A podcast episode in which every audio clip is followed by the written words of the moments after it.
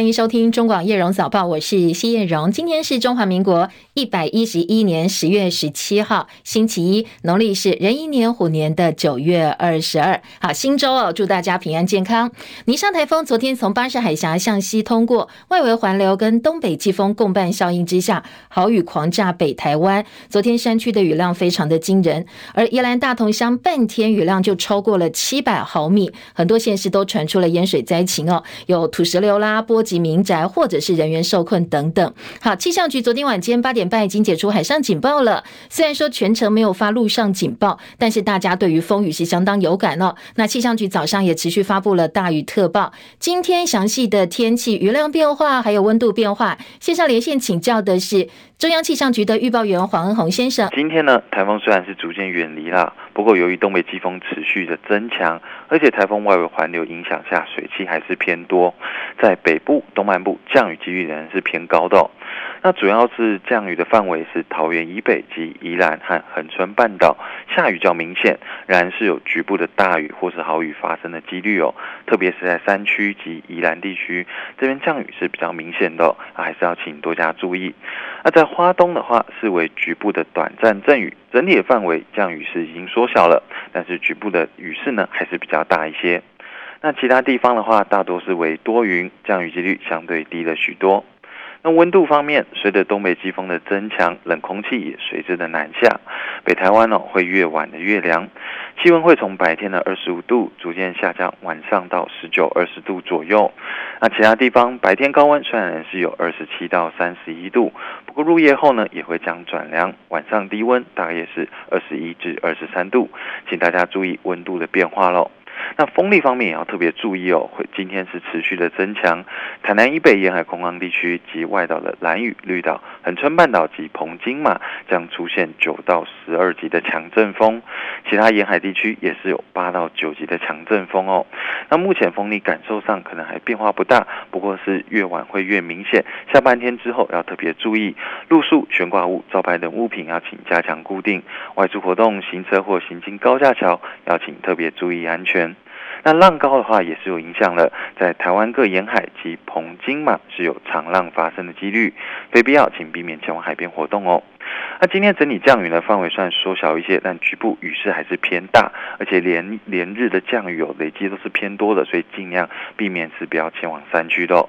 那预估是今天降雨情形还是会比较明显，但是到明天之后，整体的降雨情况都是会明显的减缓了。那主要后面呢，到周三之后都会变得更为零星，后面都是转为比较偏东北季风影响，偏凉的天气喽。好，谢谢恩红提醒，也提供给大家参考哦。所以雨还没有下完，今天还有一天。接下来呢，本周真正要放晴或者是要回暖，可能要等到礼拜四之后。在礼拜四之前是零零星星的降雨，要特别注意低温，因为呢，这个星期的温度特别北部、东北部，因为冷空气南下的关系，所以今天越晚越凉，温度会从白天的二十五度、二十六度降到大概二十度上下，甚至会不到二十度，所以要留意温度方面的变化哦。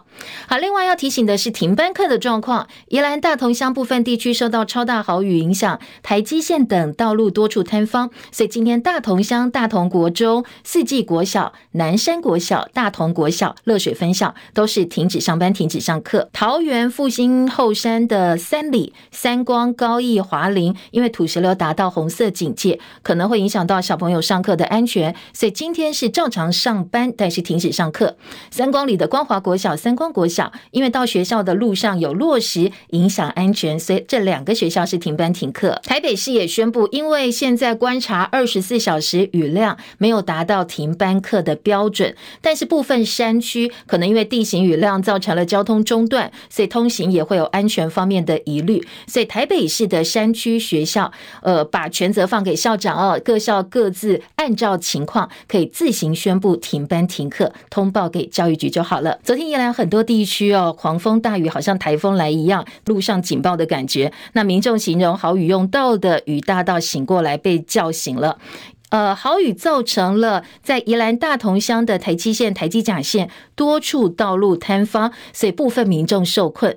公路总局四区养护工程处在今天凌晨零点十五分抢通了台七甲线，开放进行人车撤离。在凌晨大概一点十分，近百辆大小车，两百九十七人离开灾区，所以这些人呢，现在已经呃解除了受困的状态哦，现在已经离开。而超大豪雨造成宜兰山区灾情严严重，在昨天晚间八点五十分，所以在台七甲线零点五公里的坍方灾情扩大，崩落两万立方公尺的土方。入夜之后雨势稍缓，所以公路呃单位赶快去抢修。呃，在第四养护工程处的载运物资车的部分呢，也在现场发放一些民生物资。台七线预计今天中午之前呢，应该是可以全线抢通的。宜兰县长林姿妙也特别提醒，现在很多山区还是持续坍方，加上路宽狭窄，所以东北季风持续增强的情况之下，雨势随时可能会变大哦。所以请大家非必要真的不要再到山区去了。宜兰这两天雨势不断，半天雨量最多超过七百毫米。兰阳溪水暴涨，因为兰阳溪的防水闸门没有关，溪水倒灌，所以呢，宜兰员山的七贤村大淹水，很多民众都在骂说，呃，最重要原因就是因为水利署第一河川局没有把溪州的防水闸门给关起来。河川局也提出了说明，特别强调溪州闸门因为外水高过内水，没有办法重力排出关闭水门。但是宜兰地检署已经说话了，现在呢，到底当中有没有人为疏失？有没有人必须要负责？现在检方要加以侦办哦，厘清有没有涉及到公共危险罪嫌。中央灾害应变中心维持一级开设灾区的状况呢，到昨天为止，一共获报两百六十八件淹水、土石路树等灾害，其中台北市两百零八件最多，花莲二十五件次之。台北市信义区五兴街附近有几户民宅被泥水狂灌，新北市一度发布土石流前势溪警戒。伯爵山庄有大规模的土石崩落、土石流，幸好都没有人员受伤。台北市百灵桥下停车场将近五十多辆车被暴涨的基隆河水淹没，深达半辆车身。而新北永和秀朗桥河堤还变成了大型的泡汤现场，车主呢很多想要赶过去移车，结果发现要移车的人非常非常多，大排长龙，所以根本没有办法进去移车，很多车就因为移之不及泡在水里。而新北平溪石底溪桥。的桥下水位超过警戒线，台铁紧急封锁双溪跟贡寮之间东西线的铁路，在福隆跟双溪启动公路接驳。还是要提醒哦，今天的雨势还是会继续，所以待会上班上课哦，一定要特别注意行车的安全。北台湾豪雨成灾，也打乱各个政党的浮选行程，意外变成另外一个选举战场。蔡英文总统、行政院长苏贞昌昨天取消浮选下午行程，而苏奎呢，特别到灾害应变中心去视察。对台北市陆续传出灾情，市长柯文哲却到南投、台中浮选。昨天苏贞昌意在言外的说，天有不测风云，虽然没有发布路上警报，但是雨是蛮大的，所以希望每位首长都能够意识到，人民的生命财产比选举的输赢更重要。那临时取消辅选北返的台北市长柯文哲听到非常的生气，他怒呛苏贞昌说：“平常不训练好，灾害发生的时候才跑到应变中心大呼小叫耍官威，还顺便抹黑别人哦，到底有什么用呢？”上个月花东地震，苏贞昌跟蔡英文总统没有跟花东县长视讯就走人，被骂翻，所以苏贞昌特别跟基隆、宜兰、花莲的应变中心视讯。对于宜兰县长林姿妙提出希望能够帮忙赶快抢东台七线的要求，苏贞昌很多次都没有听清楚，他停顿问说哪个路段啊？就多问哦。结果呢，林子妙重复回答台七线，台七线，所以现场气氛有一点点尴尬。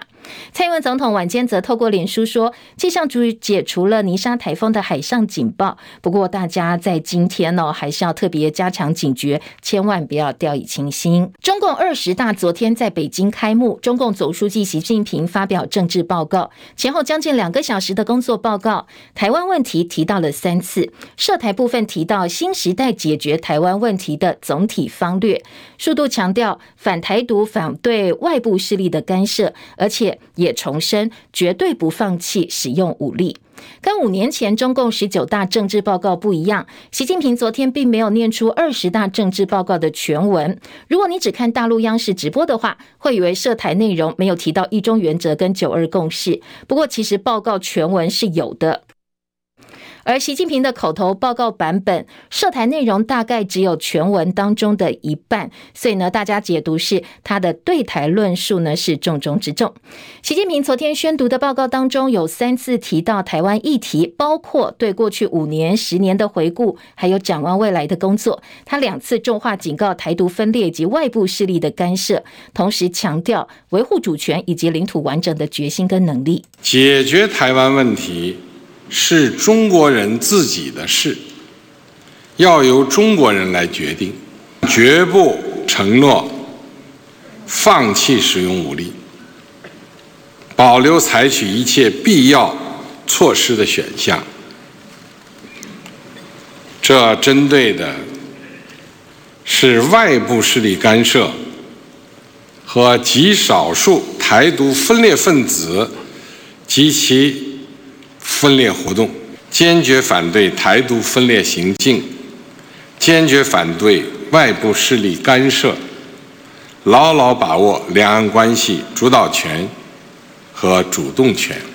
解决台湾问题，习近平把棍子跟萝卜都摆出来。对此呢，我们总统府强调，蔡英文总统在今年国庆谈话已经表达我方立场，重申要站稳四个坚持，强化四大韧性，坚定拒绝一国两制，国土主权不会退让。总统府发言人张敦涵重申，中华民国是主权独立国家，民主自由是台湾人民的信念跟坚持，维持台海跟区域的和平稳定是两岸的共同责任。而二十大登场，昨天行政院长苏贞昌也表示，台湾人自己当家做主，自己做决定。武力是最不好的，中国始终把武力挂在嘴上，放在心中，要对付台湾。习近平应该注意到自己北京四通条上的狼烟跟抗议的布条，而不是老是想着要武力对付台湾。台湾。是由台湾人自己当家做主，前途是台湾人自己决定。好，福院重申，兵戎相见绝对不是两岸选项，这是台湾人民的共识。另外，资深媒体人赵少康也表示，两岸之间绝对不能够使用武力，否则呢就回不了头了。子弹不长眼睛啊，飞弹也不长眼睛啊，所以你搞不好一个炮弹打下来，一个飞弹打下来，死的打死的是反对台独的。并不是你炮炮弹打下来就打到那个主张台独人身上啊，哦，所以无论如何哦，两岸不能够兵戎相见。他不是说中国人不打中国人吗？对不对？那就算少数台独分子，你也要把他当成中国人。从北京的角度，应该把他也是看成中国人嘛。那既然中国人不打中国人，谈什么动用武力呢？哦，所以我觉得不管怎样，不管到任何地步，都不应该使用武力了。好，中共二十大报告在涉台部分提出新时代解决台湾问题的总体方略，强调完全统一一定要实现等等主张。学者认为可以理解为促同解决台湾问题，实现统一，现在已经提上议事日程。政大东药所特聘教授王信贤老师接受媒体访问时表示，反独、反外部势力干涉是这一次涉台内容的主轴。中共上一次在党代表大会报告当中提到，绝对不会承诺放弃使用武力，已经是二零零二年江泽民在中共十六大做的政治报告了。而当时是陈水扁执政，两岸关系陷入低谷。这一次中共重提鹰派论述，也有学者说，这显示两岸关系已经倒会倒退回到二十年前了。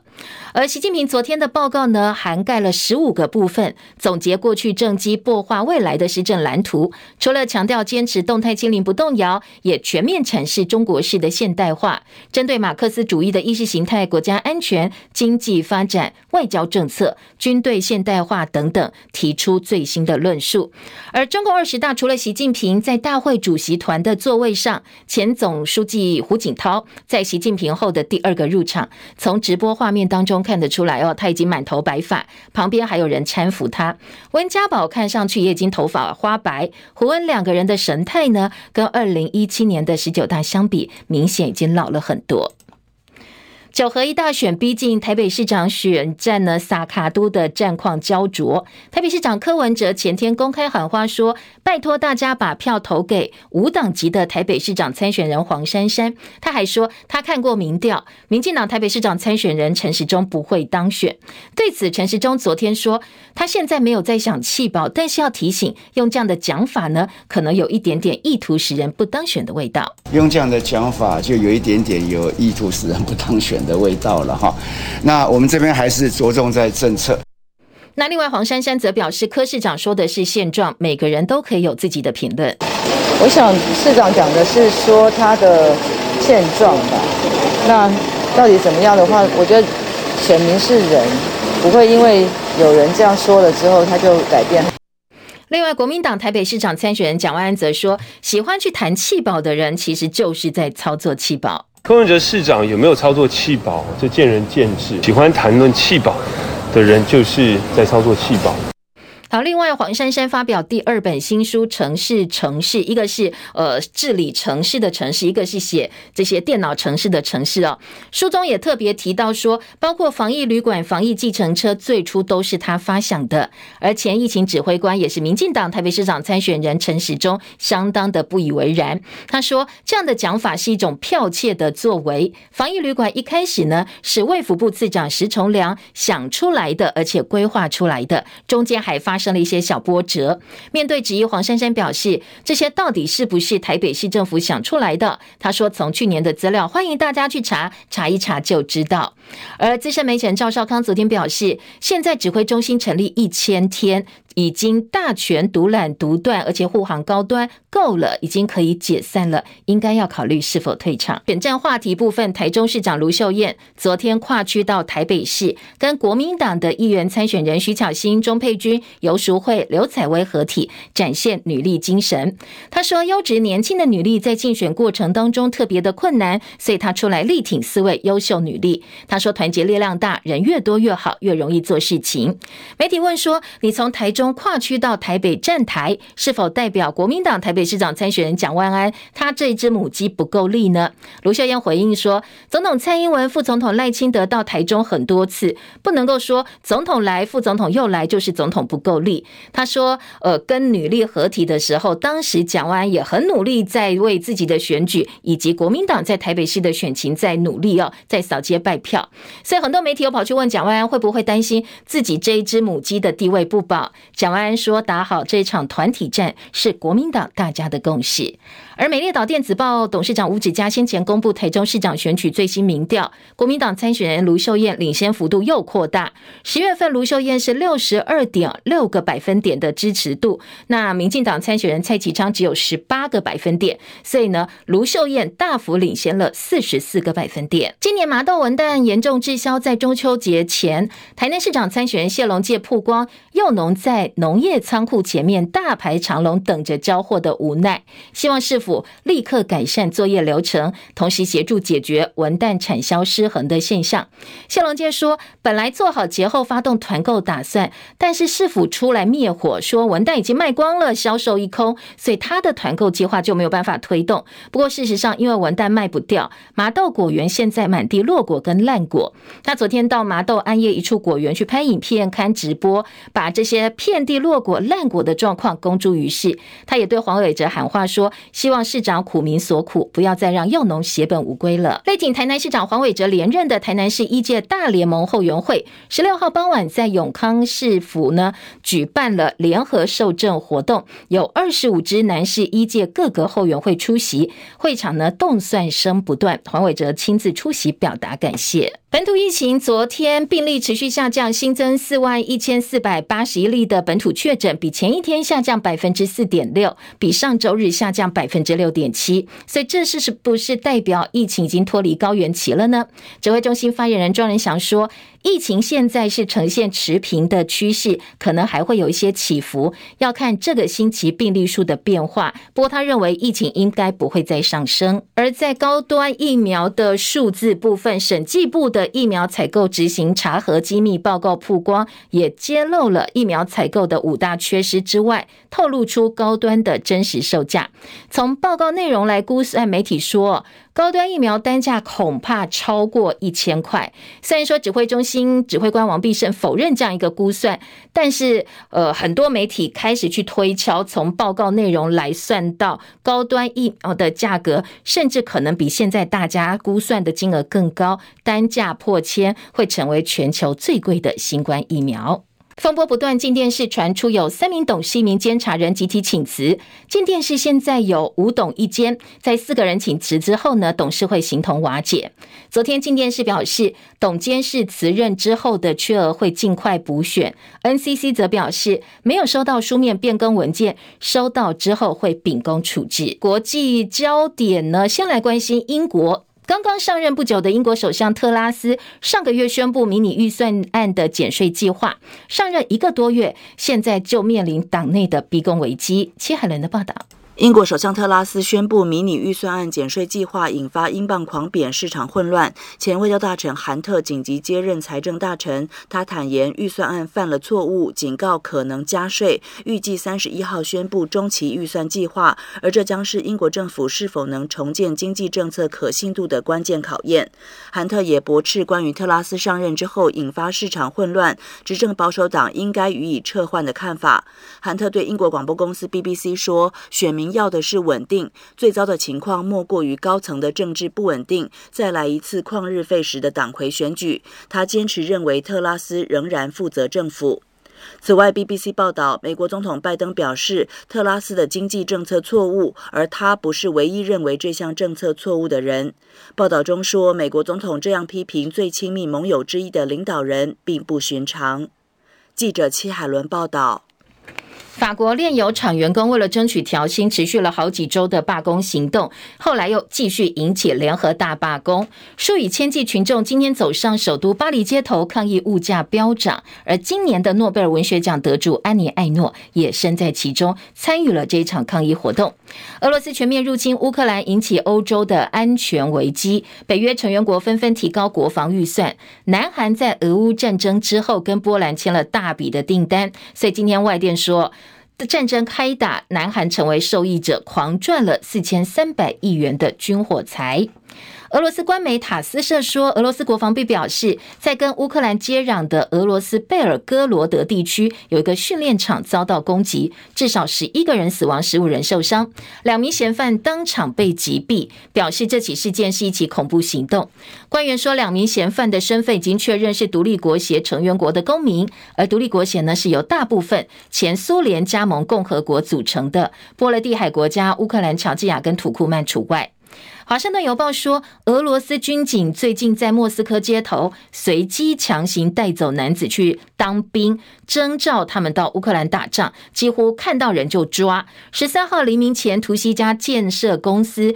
带走了宿舍里头两百多个男子。十六号在莫斯科一间游民庇护所包围了几十个人带走，还在呃抓正在排练的音乐家、送包裹的快递员，甚至哦走在路上喝得醉醺醺、的呃跌跌撞撞的一个五十多岁男子也被抓去充军了。好，再来关心的是今天的台北股市，因为美国通膨预期居高不下，鹰派升息的步调很难扭转，所以美股上周五重挫。国内股汇是今天开盘行情恐怕也会受到影响。昨天在呃回顾上周五台币汇率部分呢，则是。微升了零点五分，收在三一点八八四兑换一美元。台币汇率再度面临三十二元整数保卫战。那央行的资料说，汇率上一次重新回到三十二字头是在二零一七年的一月。如果汇价真的向下掼破三十二元的整数大关，台币汇率可能会写下近六年来的新低价位。U 二十三世界杯棒球赛，中华队昨天跟日本队交手，三比一拿下胜利。三任投手合标。十二 K 加上曾颂安的双安贡献两分打点，帮助中华队成为第一支在 U 二十三世界杯棒球赛预赛拿下三连胜的队伍。A 组哦，我们在 A 组情势大好，而日本呢吞下了第一败。中华队今天会跟实力有一段落差的南非队交手，预料应该是可以轻松过关的。中广早报新闻。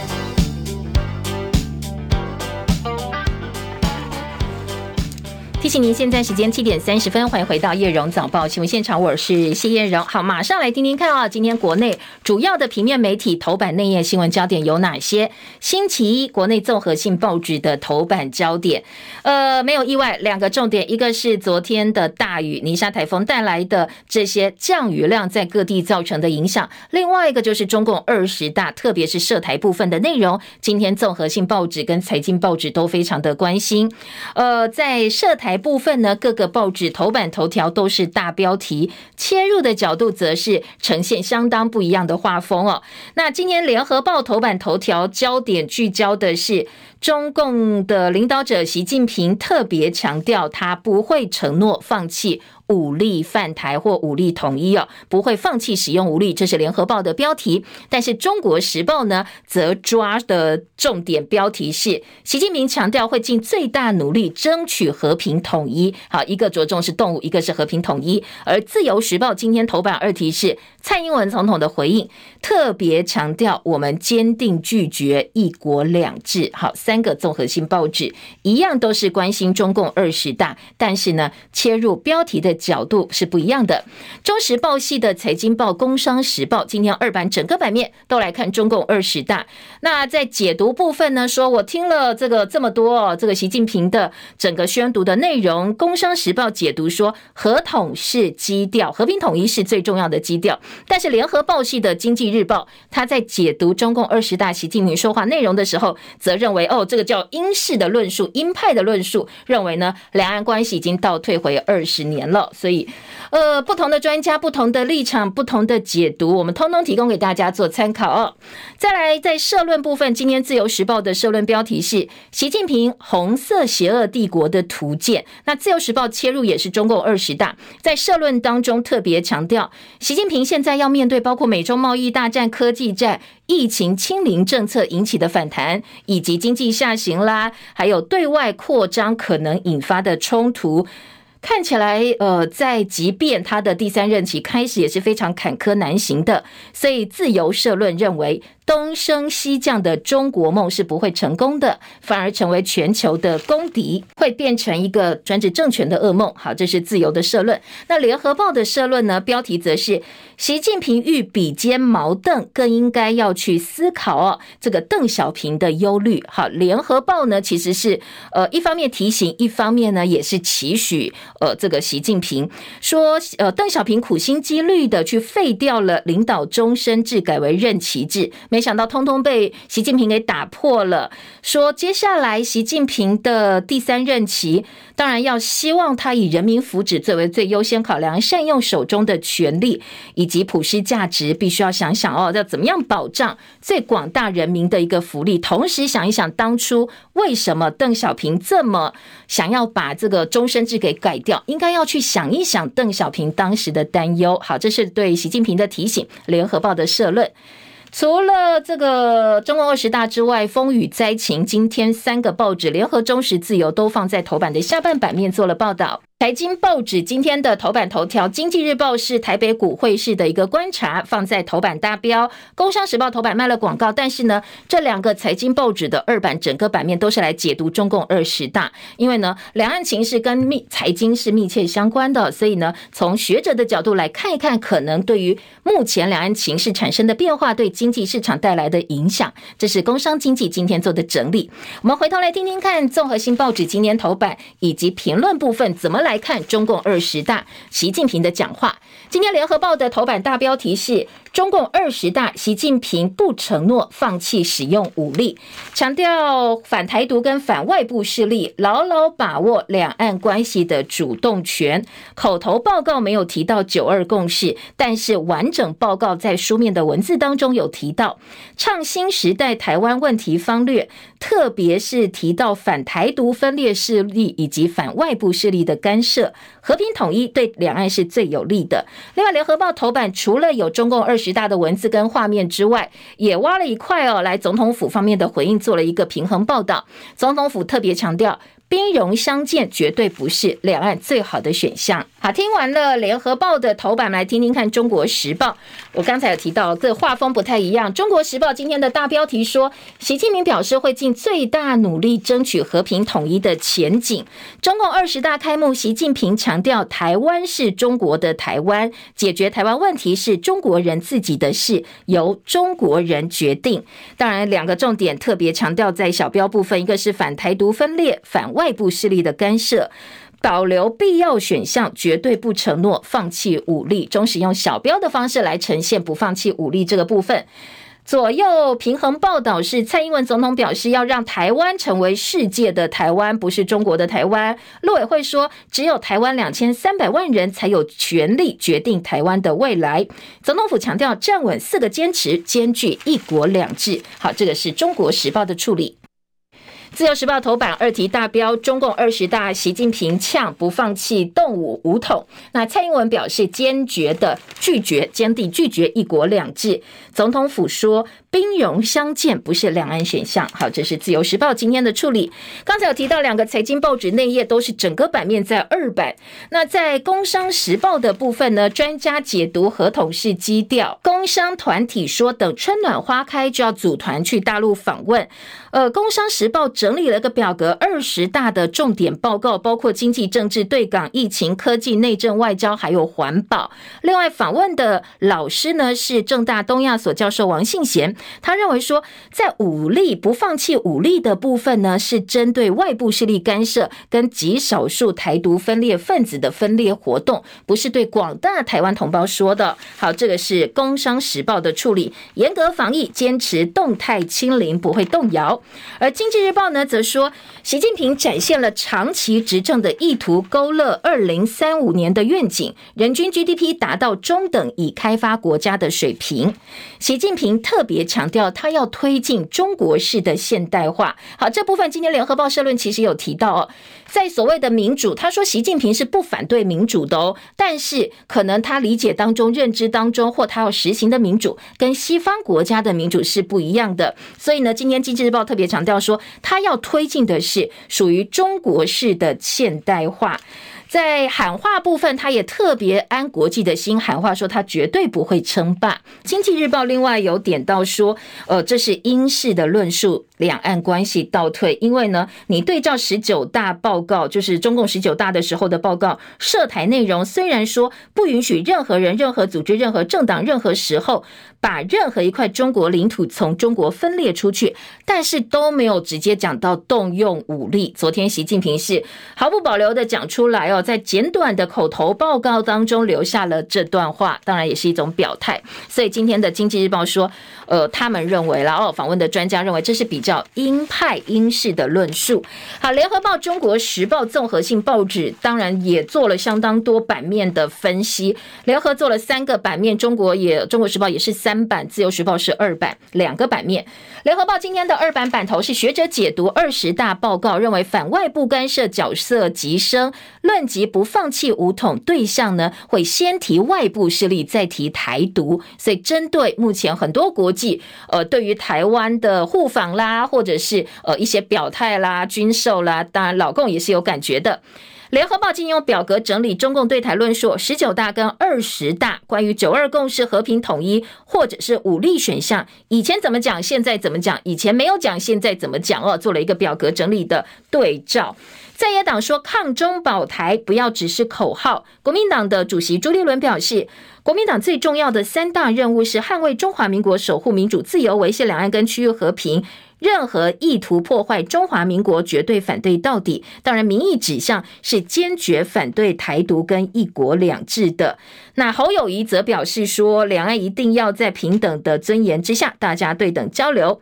柯文哲提醒，无事敌之不来，是无有以待之。武统本来就是台湾要面对的可能威胁，所以国防必须要准备好。所以他特别强调，抗中保台不能只有口号而已哦，你真正要做到。万一万一真的武力打过来的时候，你要怎么样抗中保台是比较实际的。好，另外在联合报记者罗应聪的特稿说，重提动武，两岸倒退二十年，十九大是尊重台湾社会制度跟生活方式，但是要注意的是，这一次他都没有再提到了。好，这是联合报。联合报三版，习近平的政治报告不讲改革，回头回归政治，不沿袭经济路线，大谈意识形态，革命取代改革这两个字，这是近三十年来相。当罕见的香港特派员李春的观察说呢，你要解读这个习近平报告的争议。说习近平在讲政治哦，首先大讲马克思主义，这是多年来没有出现的。再来是多年来的政治报告没有一份像昨天这样大谈意识形态，不但在第八页谈到坚持马克思主义，而且呢还提出说，呃，这个中共的政治报告必须要建设具有强大凝聚力跟引导力的社会主义意识形态，同时有两个全面。迎接习近平的新时代，一个时代的结束，一个时代的开始。他特别强调，十年主政有里程碑的意义，两个全面的时代正式来到，就是中国共产党的中心任务，带领全国各族建立全面的社会主义现代化强国，实现第二个百年奋斗目标。所以，这是呃，这个联合报记者的观察，说这一次呢。抛开了经济，回归到意识形态跟政治，也可以展现习近平他现在他眼中的重中之重是什么？复兴民族，习近平喊中国式的现代。江泽民跟朱镕基缺席，好，这是另外一个观察哦。说看起来呢，这些可能已经资深的、年纪大的这个他们的创党元老，或者是比较资深的领导者，这一次呢都没有出现。国家安全论述：二零二七年，共军要具备打赢局部战争的能力，实现建军一百年的奋斗目标。联合报、中国时报的三版，习近平特别强调，生命至上，动态清零不动摇，加快双循环格局开放。国际机构普遍认为疫情是要松绑，但是呢，呃，因为老共他们坚持他们的防疫方向是没错的，习近平多次重申清零政策没有错误，所以可能要等到明年两会结束或者是年底，在中国大陆部分才会有机会开国门对外开放。好，这个是今天中国时报的观察，外界对于大陆松绑、动态清零、减缓民生经济影响的期盼，恐怕短期是很难实现的。而王信贤老师说，台湾问题现在被镶嵌在美中竞争关系里面，两岸关系发生了质变，中共反外部势力干涉，首要目标当然指的就是美国了。国际关注中西方的冲突跟台海的问题，在这一次到底哦，呃，中共二十大习近平的说话里面有哪些方向是可以观察到的？老共坚持清零，自由时报引述外国媒体的评论认为，其实哦，在中国大陆内部，人民的耐心正在消退当中。中共的防疫政策从受到各国欣赏，现在变成跟全球格格不入。不但经济发展受到影响，人民也开始出现疲态，甚至在大陆的这样一个体制之下，已经有部分的地区、部分的人开始反弹起来了。所以这个是今天呃《自由时报》切入的角度。再来听《旺报》，《旺报》今天的头版头条说，习近平说反腐斗争得罪千百人，不负十四亿人口。打虎拍苍蝇，猎狐多管齐下，要消除党政军内部的隐患。另外，《旺报》头版下半版面有胡锦涛满头白发入场，必须要参服；江泽民、朱镕基名列主席团常委，但是缺席大会。反腐顾全迈向连任，居安思危重安全。好，这是今年《旺报》头版。通通都是昨天呃，这个中共二十大哦，从其他比较大陆视角切入的一些观察。昨天自由时报看二十大的政治报告，哎，这个习近平没有念完全文，只念摘要。自由时报说，哎，来观察他的健康状况是不是出了问题。好，自由在内页说，呃，习近平在读这个摘要版的时候，频频清喉咙啦，咳嗽喝水，是不是健康亮起红灯了呢？一个问号，体力跟精神引起外界关注，还说他面露倦容，比起二零一七年中共十九大时的气势，确实有一些落差。好，这个是自由时报，而且说习近平强硬表态，自由时报特别说，这个是在警告美国不要再来帮助台湾了，而台湾的问题必须由台湾人来决定，不是中国人决定哦。好，自由时报，而台海稳定，两岸必须要共同负责。陆委会的说法，今年自由时报是做到了版头的大标题位置。当然，两岸除了中共二十大之外，我们的军力国防部分的议题，今天早报有相当多版面的报道。我们先来听《中国时报》。中时今天在二版版头说，第一集未必开战，要看中共的后续动作。国军也秀出底线，避免擦枪走火。两岸都应该战略容忍，就是非必要的时候，真的哦要避免擦枪走火是最重要的。今天的《中国时报》二版呢提出来，国防部长邱国正在立法院答询的时候特别强调说，如果第一集开始直接击落的话，接下来就要开战了。第一集之后，《中国时报》记者吕昭荣说，两岸未必开战。例如月前我们击落了中共侵扰金门离岛的无人机之后。事件后来是落幕了，并没有因此开战，所以第一集之后是否开战，还要看中共后续的军事行动而定。一些原则就是哦，两岸应该要避免擦枪走火。我们要告诉他们的是，我们的底线飞到我们的领空，如果示警有效无效的话，我们只能反击。那示警的时候，大家就应该各自退一退了。另外，《中国时报》今天的二版下半版面说，国军二零二零年开始改称为自卫反击权，希望呢符合联合国宪章的规定来取代第一级这样一个说法。《中国时报》今天的二版下半版面哦提到说，哎，我们所谓的第一级啦，第一级，蔡政府三位国防部长都。谈过两岸第一级，冯世宽说，如果状况危急，授权空军司令发动第一级。那严德发表示，充分授权给飞行员进行自我防卫。现任的国防部长邱国正说，共军的航空器、航海器实体只要逾越我方领空或者是领海，就当做第一级启动反击。好，三任国防部长都有共识。自我防卫的前提之下，第一级必须要充分授权。但是呢，媒体人赵少康特别提醒，两岸绝对绝对不要兵戎相见，不能够动武。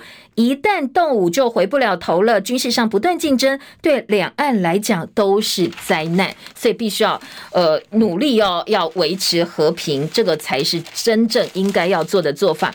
联合报今天的四版说，共军有四件扰台变成常态，我们可能会修订对策。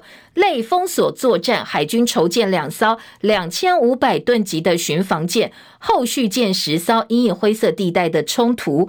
专家促斗而不破，造舰应对。我们需要更多元的应对方式来应对中共挑衅。造舰是正确的方式，但是对海军目前把资源投注在哪一种舰型来因应，专家看法也不一样。好，这个是两岸之间的状况。另外，在联合报的国际版说，五年一百五十一次大陆无人机侵扰美舰，还直接降落在人家的甲板上。英国的《每日邮报》说，从二零一七年以来，疑似哦来自中国大陆的无人机常常骚扰美国军舰，有记录的至少一百五十一次，甚至。直接就降落在美国军舰甲板上，还有来源不明的无人机要去窥探美军存放核子武器的两座海军基地，所以在现在的一个情况之下，其实。战争的样态也不断不断在做改变，两边的一些情报搜集啦，对战的模式也在修正，我们自己也应该做一些修订。北台湾豪雨状况，今天三个综合性报纸头版都看得到哦。联合报头版头条说，雨炸北台湾，宜兰两百一十人受困。波子林今天凌晨的最新消息，这些人都已经获救了。北林北台北市的百灵桥下，将近五十辆车被淹，基隆土石泥水冲民宅，撤走了二十多人。中国时报说，宜兰台七线边坡崩塌，两百五十四人受困；汐止的伯爵山庄旁边土石流，一百三十多人撤离。外围环流带来强降雨，重创北台湾。好，这是中时。自由时报今天头版对于豪雨的报道是：豪雨狂炸北台湾山。壁崩落断路，两百多人受困。石门水库今年第一次泄洪。好，这是三个报纸的头版。